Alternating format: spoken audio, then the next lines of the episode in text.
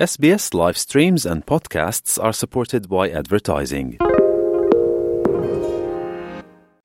Anda bersama SBS Bahasa Indonesia. Dapatkan lebih banyak lagi cerita bagus di sbs.com.au garis miring Indonesia. SBS SBS SBS SBS SBS This is SBS Radio. Dan untuk yang selanjutnya pendengar, satu rangkuman atau wawancara yang dibawakan oleh rekan Sridin. Kali ini akan membahas tentang perempuan. Selengkapnya simak berikut ini. Untuk kali ini saya akan mengangkat apa yang terjadi pada perempuan, terutama perempuan dewasa dalam arti umur 40 tahunan atau para ibu-ibu tunggal yang sudah tidak punya pasangan lagi dan juga perempuan-perempuan yang katakanlah senior eh, setelah mereka itu purna tugas misalnya. Tantangan apa yang mereka hadapi selama ini? Baru-baru ini saya juga mendengar misalnya ada laporan bahwa oh mereka itu terutamanya ini kalau saya kaitkan dengan waduh mahalnya beli rumah dan sebagainya para perempuan itu banyak juga yang mungkin akan menjadi tunawisma karena apa? Super anuasinya tidak cukup untuk beli rumah dan mereka itu sudah tidak bekerja lagi misalnya. Itulah hal-hal yang akan kami angkat dan kami bahas dengan tamu kami untuk kali ini, Ibu Kate Walton, penulis, pegiat hak-hak perempuan di Canberra. Terima kasih sekali Ibu Kate Walton. Hai Bu Sri, apa kabar? Bagus Bu, tapi ini memang di Melbourne sedang panas sekali saat ini. Hmm. Bu, Bukit seperti saya katakan tadi bahwa kali ini kita akan membahas tentang nasib perempuan. Artinya bukan perempuan remaja, tapi mereka yang mungkin tidak menikah karena satu alasan atau yang lain dan sebagainya itu. Jadi menurut pengamatan Bukit selama ini itu apa tantangan mereka? Ya, emang sangat-sangat menarik topik ini. Dan belakangan ini mungkin lebih banyak yang uh, mulai sadar bahwa perempuan dewasa di Australia itu memang mengalami beberapa hambatan yang unik kalau dibandingkan dengan uh, kelompok-kelompok lainnya.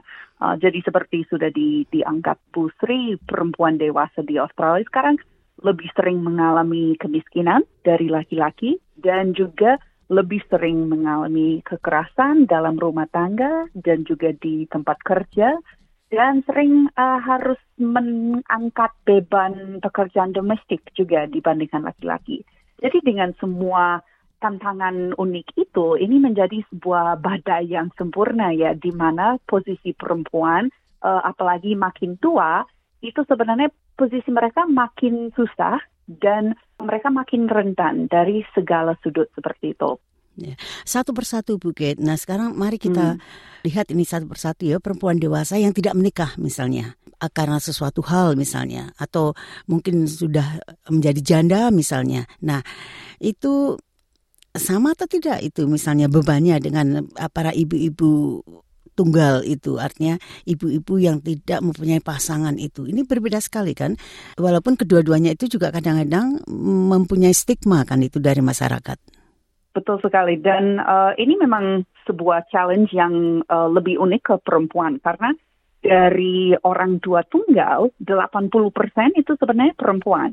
Uh, dan di, di Australia sekarang ada sekitar satu juta orang tua tunggal, artinya ada sekitar 800 ribu perempuan yang menjadi ibu tunggal di Australia. Jadi ini merupakan kelompok yang sangat besar sekali dan mereka punya tantangan sendiri di mana sering kurang dapat dukungan dari masyarakat di sekitarnya, mungkin mereka jauh dari keluarganya, atau keluarga mereka tidak setuju dengan keputusan mereka untuk tidak menikah, atau mungkin punya anak sendiri tanpa pasangan, um, atau juga karena mereka kesulitan uh, mencari kerja atau menjalankan tugas di pekerjaan mereka karena beban domestik, yaitu hal-hal di dalam rumah, baik dari sisi mengurus anak, dari sisi mengurus rumah. Ini kan kita tahu sendiri ya Bu sebagai perempuan, ini merupakan tugas yang cukup besar, beban yang sangat berat sekali.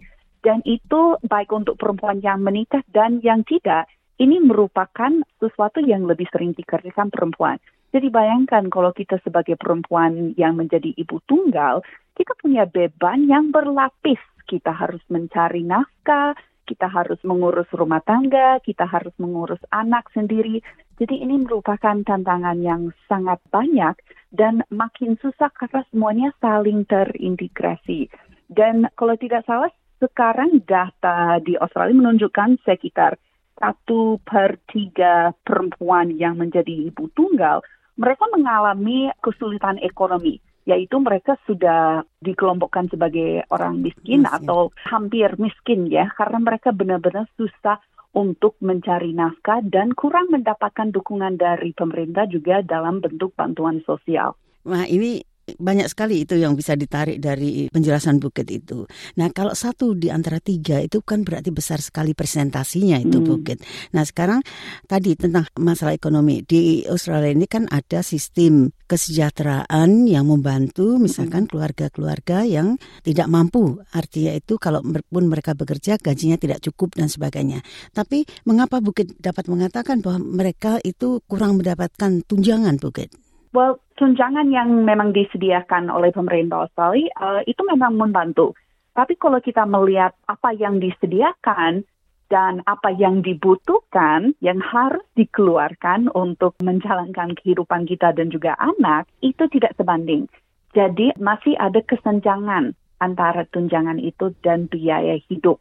Dan juga ada beberapa keanehan dalam sistem-sistem seperti itu. Misalnya kalau kita ibu tunggal, kalau anak kita sudah 8 tahun, kita sudah tidak terima tunjangan parenting lagi, malah harus terima tunjangan job seeker itu, di mana tunjangannya tidak sebesar yang parenting itu. Jadi ada beberapa keanehan dalam sistem itu yang merugikan perempuan khususnya uh, ibu tunggal misalnya.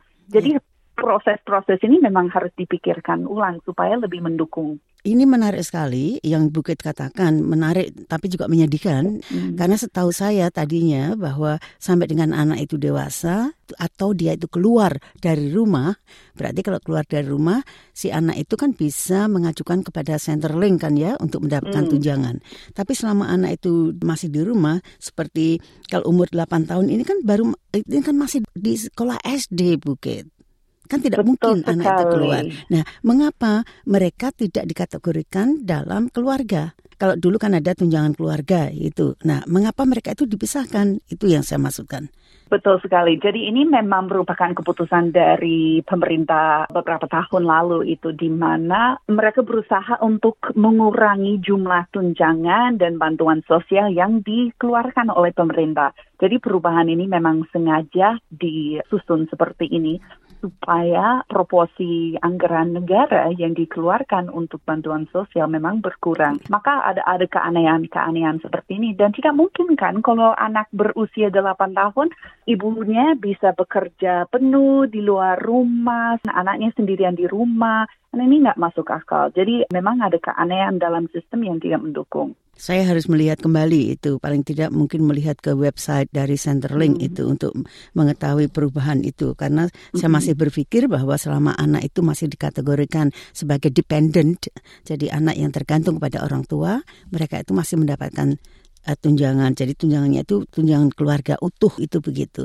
Nah, sekarang Bukit walaupun seperti Bukit tadi katakan, kalaupun misalkan 8 tahun 10 tahun pun itu bisa memang mereka ditinggal ya, tapi ibunya tidak akan dapat bekerja penuh waktu dan keduanya sulit kan mendapatkan pekerjaan yang hanya katakanlah dua hari atau tiga hari misalkan dalam seminggu. Kalaupun dapat eh, gajinya tidak akan be- besar untuk mencukupi semuanya.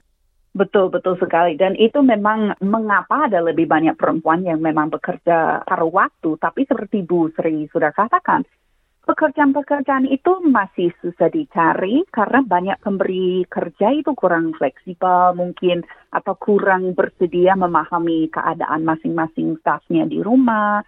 Um, jadi ini memang menjadi susah sekali buat perempuan yang ingin bekerja paruh waktu tapi tidak bisa menemukan yang cocok. Apalagi di industri-industri itu yang didominasi oleh pekerja perempuan, misalnya kesehatan, pendidikan, kecantikan, layanan secara umum, itu mendapatkan upah yang tidak setinggi industri-industri lainnya. Jadi ada dua elemen di situ yang tidak begitu mendukung karena gajinya tidak setinggi yang lainnya dan juga waktu kerjanya tidak fleksibel. Maka ini menjadi sangat susah kalau kita sendiri sebagai perempuan uh, ibu tunggal. Ibu menarik sekali tadi Buket sudah menyinggung masalah upah itu. Sampai hmm. dengan sekarang itu satu secara umum ya siapa pun juga yang menerima upah ya seperti kita pun kan menerima upah, gaji kan juga upah itu ibaratnya kan begitu. Gaji kita jarang sekali naik padahal inflasi dan juga suku bunga itu selalu naik kan begitu. Beruntung bagi mereka yang sudah punya rumah. Tapi kalau mereka yang masih menyewa berarti juga akan naik. Nah, hmm. ini kalau kita berbicara tentang upah atau gaji itu sendiri, ini kan masih juga diperdebatkan yaitu hmm. kesenjangan gaji atau kesenjangan upah antara perempuan dan laki-laki itu. Betul, masih diperdebat karena mungkin bahasa yang kita suka gunakan ya untuk membahasnya agak susah dipahami. Karena kalau kita lihat sendiri, kolega saya yang laki-laki menurut saya gajinya sama dengan saya. Tetapi kalau kita melihat gambaran yang lebih besar, yang lebih makro, sebenarnya ada kesenjangan yang cukup besar. Tidak hanya antara laki-laki dan perempuan, tetapi juga antar industri. Seperti saya bilang tadi, yang bekerja di industri-industri tertentu punya gaji yang lebih rendah dan industri itu lebih terdominasi oleh perempuan. Jadi secara besar sekarang kesenjangan upah gender di Australia sudah di atas 22 persen antara perempuan dan laki-laki. Nah kalau misalnya ini berarti laki-laki kalau gaji dia sekitar 100 ribu dolar per tahun, perempuannya hanya akan mendapatkan 88 karena sangat tidak apa ya tidak bisa disamakan dengan laki-lakinya. Dan ini menjadi masalah besar karena selama perjalanan pekerjaan perempuan, akhirnya kesenjangan ini akan merugikan perempuan sebesar satu juta dolar. Ini besar sekali kalau kita membayangkan nanti kalau sudah mau pensiun, sudah mau tidak kerja lagi atau sudah tidak bisa bekerja lagi, laki-laki itu punya lebih banyak dana dari perempuan supaya bisa hidup santai, hidup nyaman pada saat sudah pensiun. Nah, ini juga menjadi masalah besar lagi karena seperti sudah disinggung, perempuan itu tidak sesering laki-laki untuk mempunyai rumah sendiri maka ada risiko menjadi tunawisma pada usia lanjut. Banyak sekali informasi yang dapat diambil dari wawancara tadi pendengar. Silahkan Anda mengikuti secara lengkap dengan mengaksesnya di SBS Indonesia atau juga melalui podcast kami Anda bisa dengarkan melalui aplikasi di SBS Radio.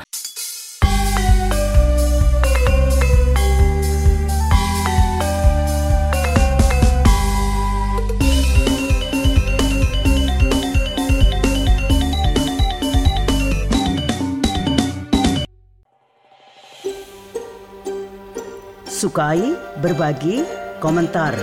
Ikuti SBS program Bahasa Indonesia di Facebook.